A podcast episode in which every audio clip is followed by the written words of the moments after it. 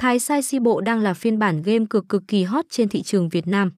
Theo đúng tên gọi của nó, đây là trò chơi Sai Si Bộ theo kiểu Thái Lan, áp dụng một số cách thức đặt cược khác biệt so với game Sai Si Bộ bản gốc. Tại đây cũng sử dụng tới 3 quân xúc sắc lắc lên trong hộp kín và dự đoán theo kết quả số chấm trả về. Nếu như đoán đúng thì bạn nhận phần thưởng còn sai thì phải chấp nhận mất cược. Về cơ bản game đổi thưởng này chỉ khác ở các kèo cược đưa ra trên sàn đấu, quy trình áp dụng tương tự như phiên bản sai si bộ thông thường. Người chơi chỉ cần thông qua một vài ván thử nghiệm là có thể thông thạo được ngay. Cơ hội ăn thưởng mở rộng bất ngờ nên càng ngày càng có nhiều game thủ tìm đến gắn bó.